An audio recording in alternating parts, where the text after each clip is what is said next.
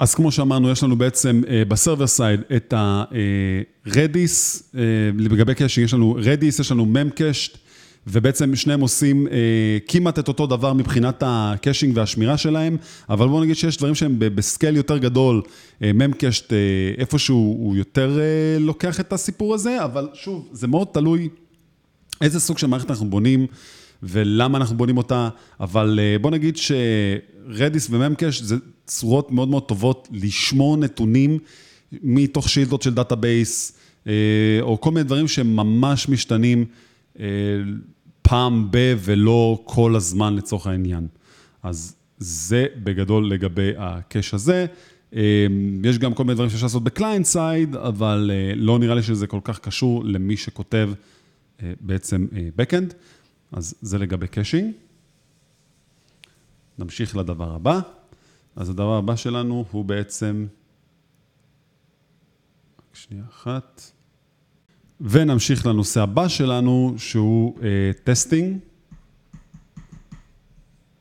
testing בגדול זה אומר שאנחנו בונים אפליקציה, אנחנו רוצים שגם האפליקציה הזאת תהיה בעלת יכולות לבדוק את עצמה כל פעם בצורה אוטומטית, לפני שאנחנו מעלים גרסה, או שאנחנו בונים פיצ'ר חדש שאנחנו רוצים לבדוק אותו, לפני שאנחנו מראים אותו למישהו אחר.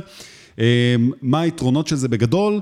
בואו נגיד שעכשיו יש לנו אתר שכתבנו אותו במשך חמש שנים. אם היינו מתחילים לכתוב את הטסטים לאתר כדי לבדוק אותו בכל מיני סקשנים שלו מלפני חמש שנים, אז ה-coverage, הכיסוי שלנו היה כל כך טוב, שהיינו יכולים בעצם היום להריץ אוטומציה של בדיקת טסטים, של חמש שנים, והיה לוקח לנו, לא יודע מה, עשר דקות, עשרים דקות, וזה היה חוסך לנו לבדוק כל feature ו feature באפליקציה שלנו. אז בגדול יש לנו integration test, יש לנו unit test, ויש לנו functional test, ועוד סוגים שונים של לבדוק entities בתוך המערכת שלנו, לבדוק יוניטים, זאת אומרת חלקים קטנים בתוך המערכת שלנו, לדמות כל מיני סוגים שונים של קריאות שאנחנו מקבלים פנימה באמצעות מוקים, ואז לראות מה התוצאה שאנחנו מקבלים ב-happy flow, ב-bad flow, מה קורה כשיש error, בשביל זה זה נועד ברמת העיקרון, וזה חלק מתוך עולם גדול, שהוא בעצם נקרא CI, ואני בעצם אמחוק את זה פה שיהיה יותר מקום לראות, הוא מעולם יותר גדול שבעצם נקרא CI/CD, שמה זה אומר בגדול?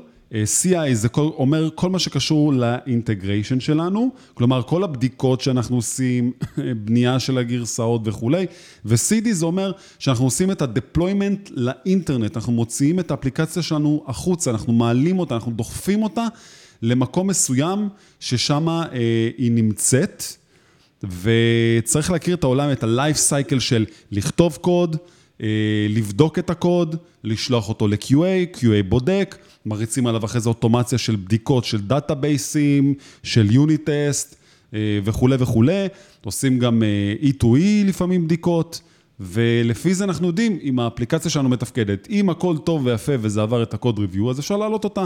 זה בעצם העקרונות הפשוטים עכשיו, a nutshell, של כל מה שקשור ל-CICD. ונמשיך הלאה. אז עוד דברים שהם חשובים ללמוד בעולם הזה, זה כל ה-design ו-development principles.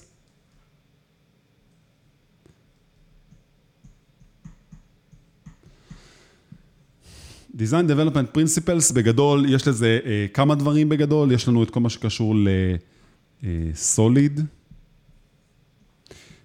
ו-Solid, למי שלא מכיר, זה ברמת העקרון אומר משהו מאוד פשוט, זה אומר Single Responsibility לכל Entity שיש לנו במערכת ומה שהיא עושה, שרק היא עושה אותו. יש לנו Open Close Principles, יש לנו את ה-Liskov, יש לנו את ה-Interface Segregation Principle, ויש לנו את ה-Dependency שהיא במה היא תלויה ובמה היא נתלית.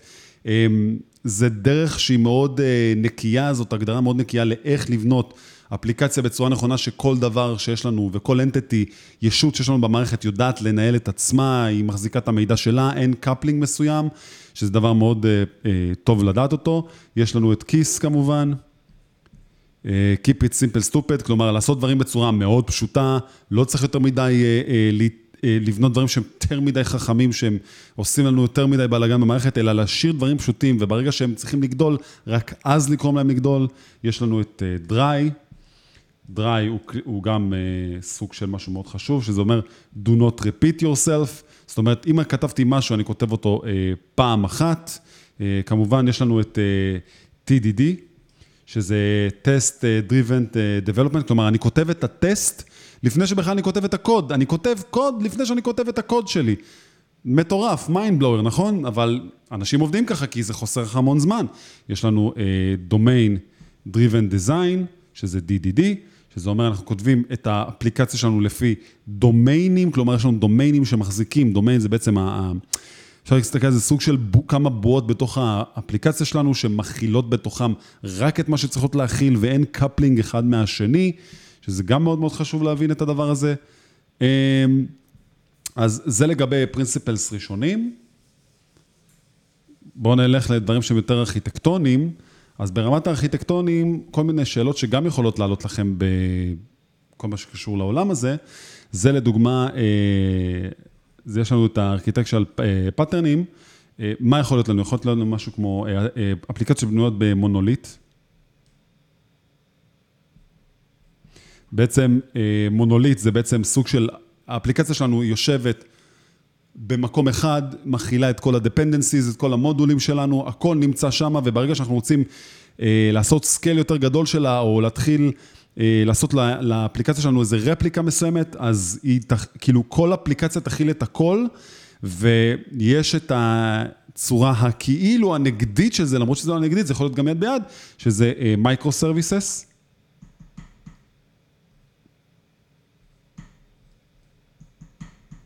ובעצם micro services באה ואומרת, בואו ניקח את האפליקציה שלנו ונבזר אותה על כמה סוגים שונים של דברים, והם ידעו לתקשר אחד עם השני, בשונה מ-monolith, שבעצם הכל יושב בעצם עליו, ואז יש לנו נגיד סתם שכבה של database, שכבה של אה, אה. החוצה וכולי וכולי וכולי, בשונה מ-micro services שאומר שכל entity שיש לנו הוא סוג של אפליקציה, מה שעושה authentication נמצא לבד. או מה שעושה קריאות ל-database, queries, נמצא לבד. כל אחד מהם יודע לתקשר אחד עם השני בצורה כזאת או אחרת, ובעצם אה, ככה זה עובד. יש עוד כל מיני ש... אה, צורות שונות כמו אה, CQRS ו-SOA, אבל פחות, אה, אה, לפי דעתי, ידברו עליכם, על זה איתכם ב... בשלבים הראשונים שלכם, בללמוד עכשיו איך להיות מפתחי, מפתחי בקד, אבל טוב גם להכיר את הדברים האלה. אה, דבר הבא שצריך להכיר זה בעצם אה, search engines.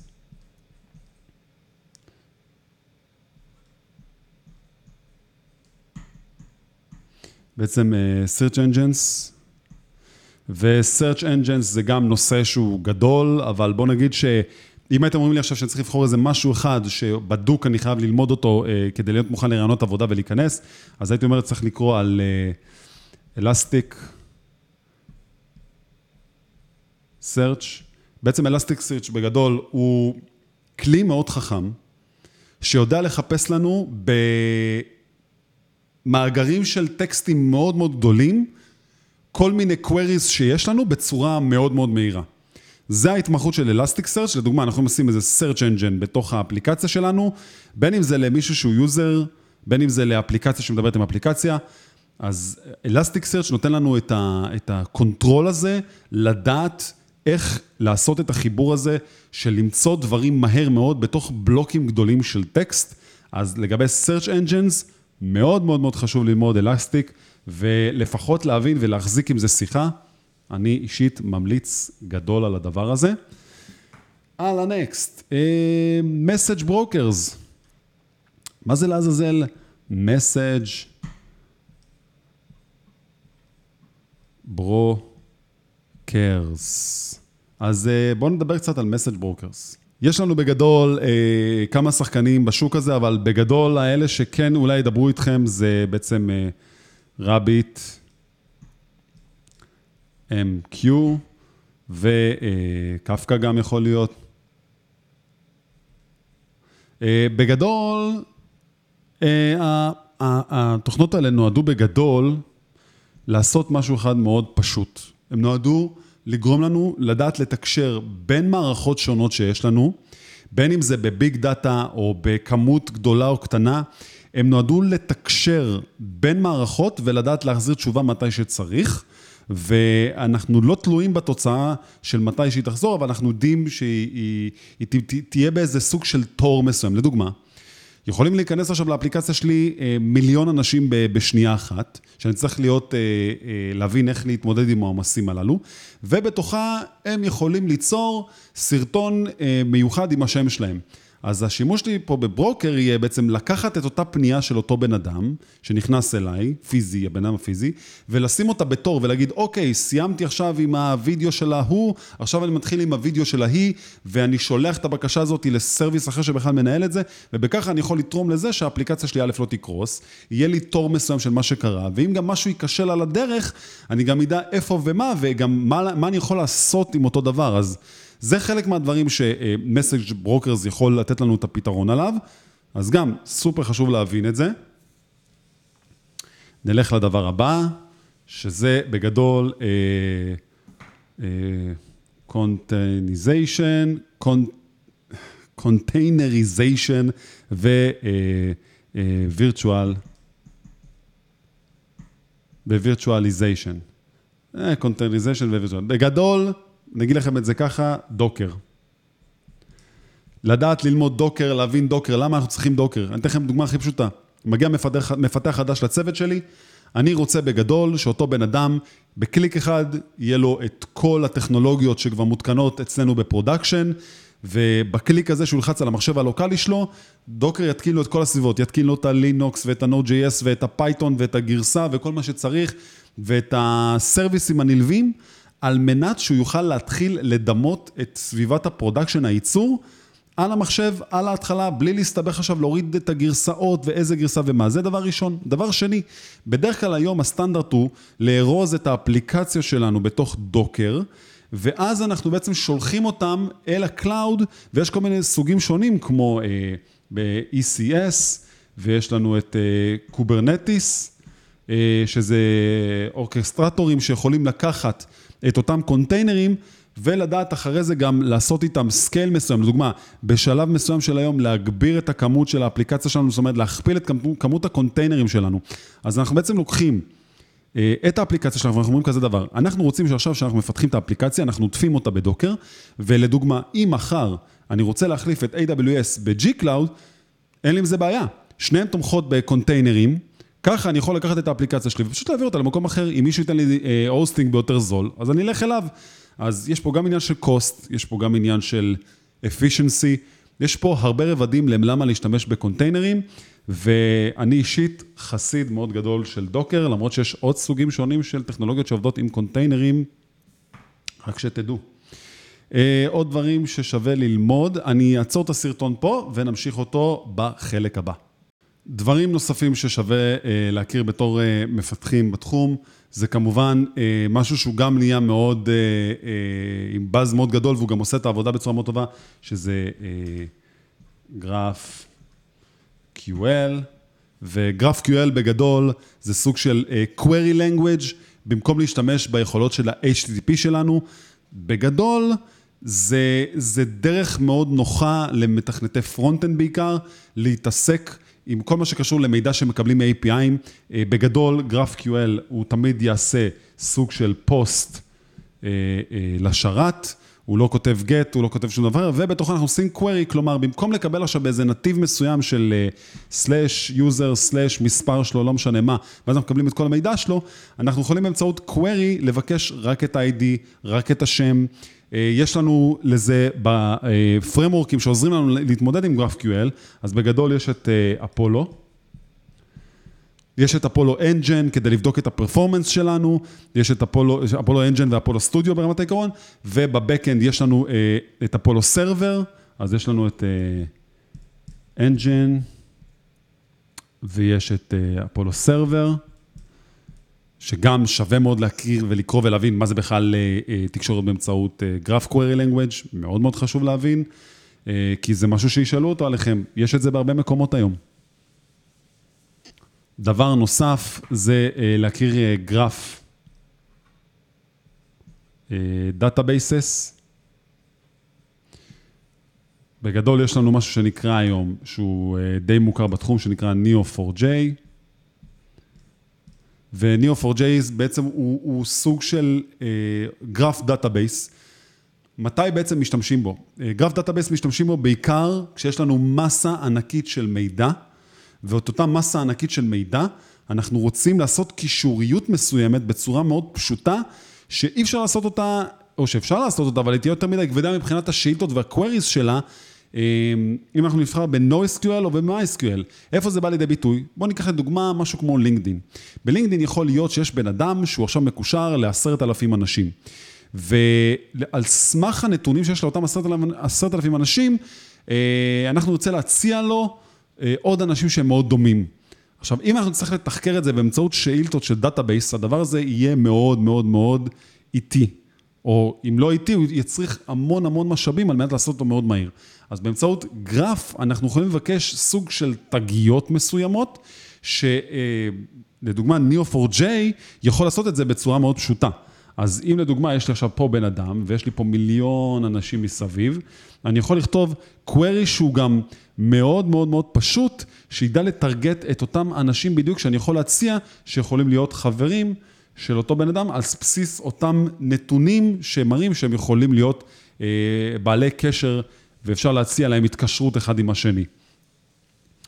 דבר הבא, אה, הייתי אומר ששווה ללמוד מאוד אה, WebSockets.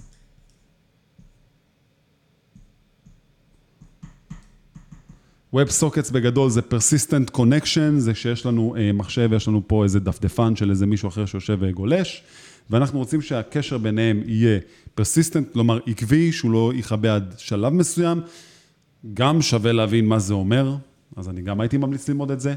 ועוד כלי פקטור, שהוא נמצא אצלי פה לקראת הסוף, אבל הוא גם סופר חשוב, ב-Web Servers, בגדול, זה ללמוד את uh, Engine, Engine X, ללמוד אפאצ'י. Uh, לדוגמה, PHP עובד עם, uh, עם, עם אפאצ'י, Engine X יודע לעבוד גם עם PHP וגם עם Node.js ובכלל, uh, כל מה שקשור ל-reverse proxy או proxy, או איך אני יכול לקחת עכשיו קריאה מסוימת מהשרת שלי ולדעת איך להסתיר מידע מסוים שאני לא רוצה שיראו אותו החוצה, ולעשות איזה סוג של איזה גן סגור כזה, ששם אני מנהל את כל מה שיש לי, אבל כל מי שגולש אליי מגיע להם מאיזה כתובת אחרת, אז גם מאוד חשוב להבין את כל ה-Web Servers האלה, ואיך הם עובדים, איך לעשות caching מסוים, או לשלוח, אה, לדוגמה באיזה route מסוים, לשלוח... אה, את ה user למקום אחר בכלל, שהוא חושב שהוא נמצא בדומיין מסוים, אבל אנחנו בכלל שולחים אותו לדומיין אחר. גם מאוד חשוב אה, להכיר את הטכנולוגיות הללו, והייתי אומר שהדבר האחרון למדריך הזה, לפחות ל-roadmap של אה, להיות מתכנת backend ב-2020, זה בעיקר לדעת לדבר על scale. שומעים את זה בגדול. scale. scale, scale, scale, להתרחב, להתרחב, להתרחב. כולם היום רוצים לדעת איך אנחנו בונים אפליקציות שמתרחבות. ומתאימות עכשיו ליותר אנשים, ומתאימות ליותר יוזרים, והם יודעים, לעשות את הגדילה הזאת מהר מאוד, וזה אומר שצריך לדעת להבין איך להשתמש ב Kubernetes, ובכללי, איך להשתמש ב cloud בגדול, ולהכיר את כל העולם הזה של, אה, אה, של גוגל, מבחינת אה, שרתים, שזה G-Cloud ו-AWS, ולהכיר את Azure. כמובן, ולא חסר עוד כל מיני הוסטים שונים כמו Firebase. זה בגדול Firebase, אתם יודעים, הכל טוב. אז אני אומר כזה דבר, יש עוד הרבה דברים שצריך להכיר, אבל בצורה הכי בסיסית, אני חושב שדי דיברתי פה על נושאים שהם סופר חשובים, ששווה מאוד ללמוד אותם, ואי אפשר להמית מערכם. אני יודע שדיברתי עליהם בצורה מאוד מאוד מאוד מקוצרת והרבה name dropping של דברים, אבל קחו את זה מפה הלאה, תלמדו את זה, תבינו את זה. אל תלכו סתם לרעיון עבודה ותגידו, אני מתכנת פול סטק, אני מתכנת את Backend, לפני שלמדתם איך להבין את הטכנולוגיות האלה, את השפות האלה, מה הן עושות, ואיך אפשר להתמודד עם הבעיות שנוצרות איתן, או איך מתמודדים עם פתרונות לבעיות שנוצרות איתן. זה עולם די גדול. אז uh, זה היה בערך הסקירה שלי להיות מתכנתי Backend ב-2020. בתיאור של הסרטון, מי שרוצה יכול למצוא כל מיני קישורים להצטרף ל Coders, ואיך למצוא את העבודה הראשונה שלכם ב web. אז לי קוראים אלון אלוש, תודה רבה לכם שצפיתם במדריך הזה, ונתראה בסרטון הבא. יאללה ביי. ונמשיך לנושא הבא שלנו, שהוא אה, testing. testing בגדול זה אומר שאנחנו בונים אפליקציה, אנחנו רוצים שגם האפליקציה הזאת תהיה אה, בעלת יכולות לבדוק את עצמה כל פעם בצורה אוטומטית, לפני שאנחנו מעלים גרסה, או שאנחנו בונים פיצ'ר חדש שאנחנו רוצים לבדוק אותו, לפני שאנחנו מראים אותו למישהו אחר. אה, מה היתרונות של זה בגדול? בואו נגיד שעכשיו יש לנו אתר שכתבנו אותו במשך חמש שנים. אם היינו מתחילים לכתוב את הטסטים לאתר כדי לבדוק אותו בכל מיני סקשנים שלו מלפני חמש שנים, אז ה-coverage, הכיסוי שלנו היה כל כך טוב, שהיינו יכולים בעצם היום להריץ אוטומציה של בדיקת טסטים, של חמש שנים, והיה לוקח לנו, לא יודע מה, עשר דקות, עשרים דקות, וזה היה חוסך לנו לבדוק כל פיצ'ר ופיצ'ר באפליקציה שלנו. אז בגדול, יש לנו integration אה, test,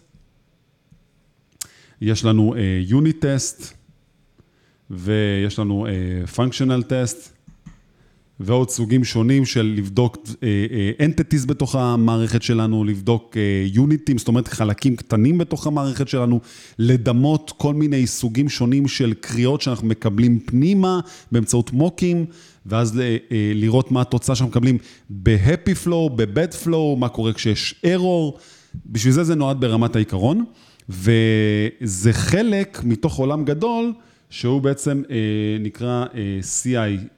ואני בעצם אמחוק את זה פה שיהיה יותר מקום לראות, הוא מעולם יותר גדול שבעצם נקרא uh, CI-CD, שמה זה אומר בגדול? Uh, CI זה כל, אומר כל מה שקשור לאינטגריישן שלנו, כלומר כל הבדיקות שאנחנו עושים, בנייה של הגרסאות וכולי, ו-CD זה אומר שאנחנו עושים את ה-deployment לאינטרנט, אנחנו מוציאים את האפליקציה שלנו החוצה, אנחנו מעלים אותה, אנחנו דוחפים אותה. למקום מסוים ששם אה, היא נמצאת, וצריך להכיר את העולם, את ה-life cycle של לכתוב קוד, אה, לבדוק את הקוד, לשלוח אותו ל-QA, QA בודק, מריצים עליו אחרי זה אוטומציה של בדיקות של דאטאבייסים, של unit test אה, וכולי וכולי, עושים גם אה, E2E לפעמים בדיקות. ולפי זה אנחנו יודעים אם האפליקציה שלנו מתפקדת. אם הכל טוב ויפה וזה עבר את ה code review, אז אפשר להעלות אותה. זה בעצם העקרונות הפשוטים עכשיו, a nutshell, של כל מה שקשור ל-CICD. ונמשיך הלאה. אז uh, עוד דברים שהם חשובים ללמוד בעולם הזה, זה כל ה-design uh, uh, ו-development principles.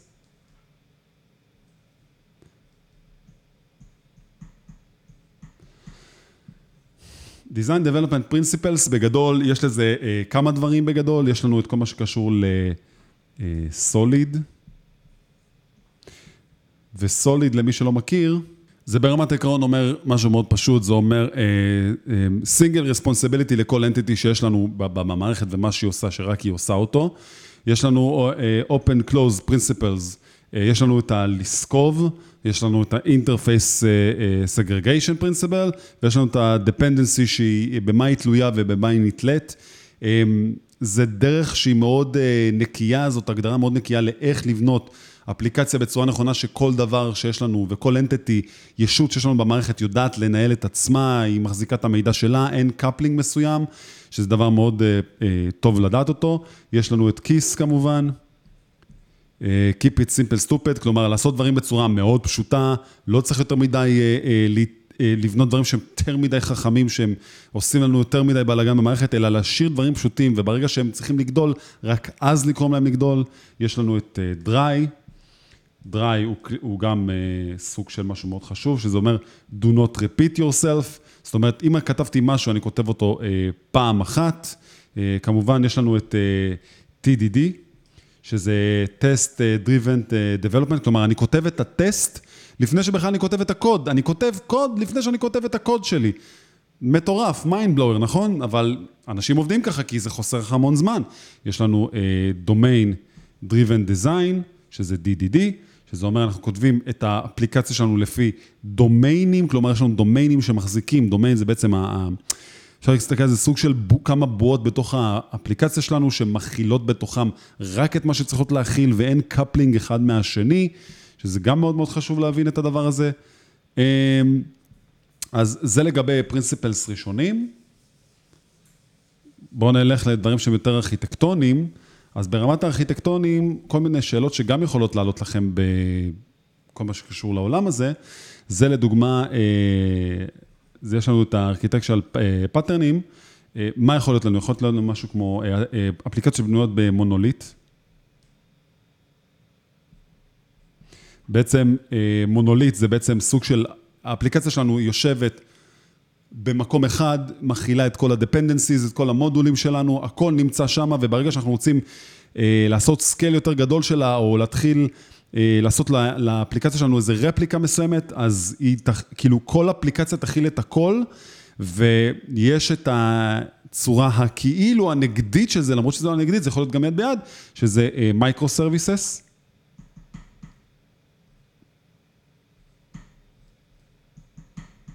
ובעצם microservices באה ואומרת, בואו ניקח את האפליקציה שלנו ונבזר אותה על כמה סוגים שונים של דברים, והם ידעו לתקשר אחד עם השני, בשונה ממונוליט, שבעצם הכל יושב בעצם עליו, ואז יש לנו נגיד סתם שכבה של database, שכבה של אה, אה, I.O. החוצה וכולי וכולי וכולי, בשונה מ microservices שאומר שכל entity שיש לנו הוא סוג של אפליקציה, מה שעושה authentication נמצא לבד. או מה שעושה קריאות ל database, queries, נמצא לבד. כל אחד מהם יודע לתקשר אחד עם השני בצורה כזאת או אחרת, ובעצם אה, ככה זה עובד. יש עוד כל מיני ש... אה, צורות שונות כמו אה, CQRS ו-SOA, אבל פחות, אה, אה, לפי דעתי, ידברו עליכם, על זה איתכם ב... בשלבים הראשונים שלכם, בללמוד עכשיו איך להיות מפתחי, מפתחי בקד, אבל טוב גם להכיר את הדברים האלה. אה, דבר הבא שצריך להכיר זה בעצם אה, search engines.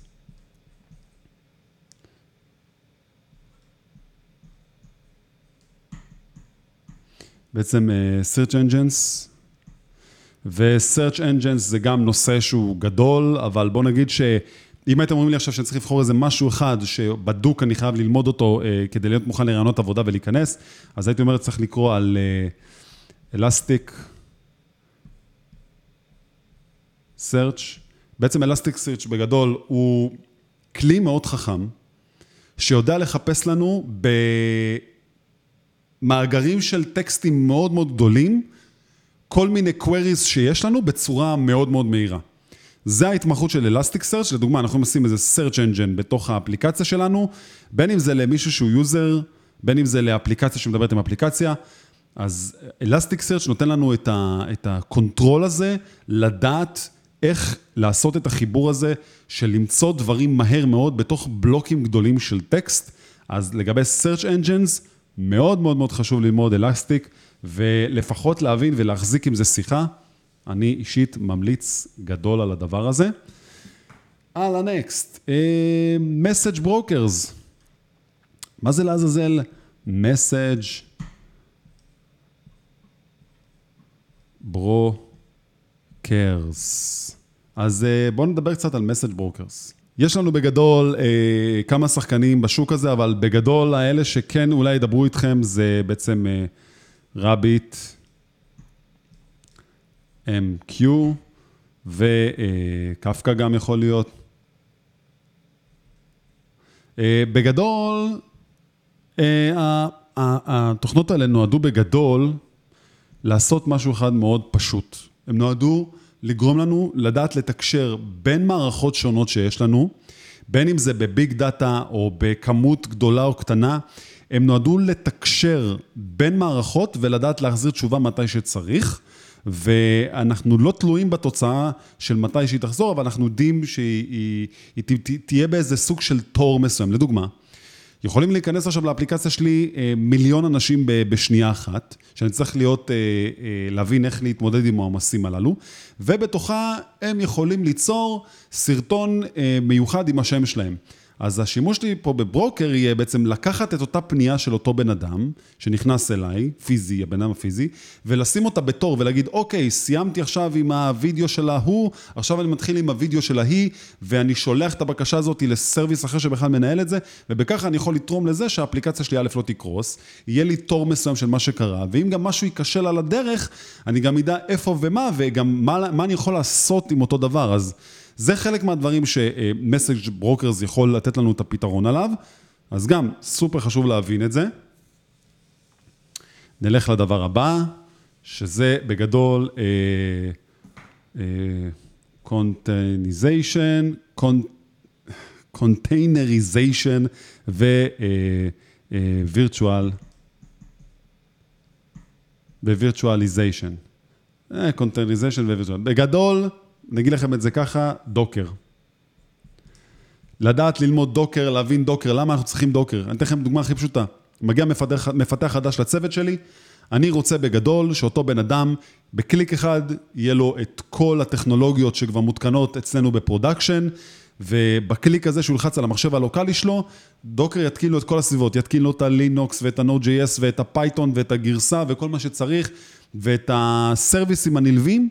על מנת שהוא יוכל להתחיל לדמות את סביבת ה production, הייצור, על המחשב, על ההתחלה, בלי להסתבך עכשיו להוריד את הגרסאות ואיזה גרסה ומה. זה דבר ראשון. דבר שני, בדרך כלל היום הסטנדרט הוא לארוז את האפליקציה שלנו בתוך Docker, ואז אנחנו בעצם שולחים אותם אל ה cloud, ויש כל מיני סוגים שונים, כמו אה, ב-ECS, ויש לנו את Kubernetes, אה, אה, שזה אורקסטרטורים שיכולים לקחת את אותם קונטיינרים, ולדעת אחרי זה גם לעשות איתם scale מסוים. לדוגמה, בשלב מסוים של היום להגביר את הכמות של האפליקציה שלנו, זאת אומרת להכפיל את כמות הקונטיינרים שלנו.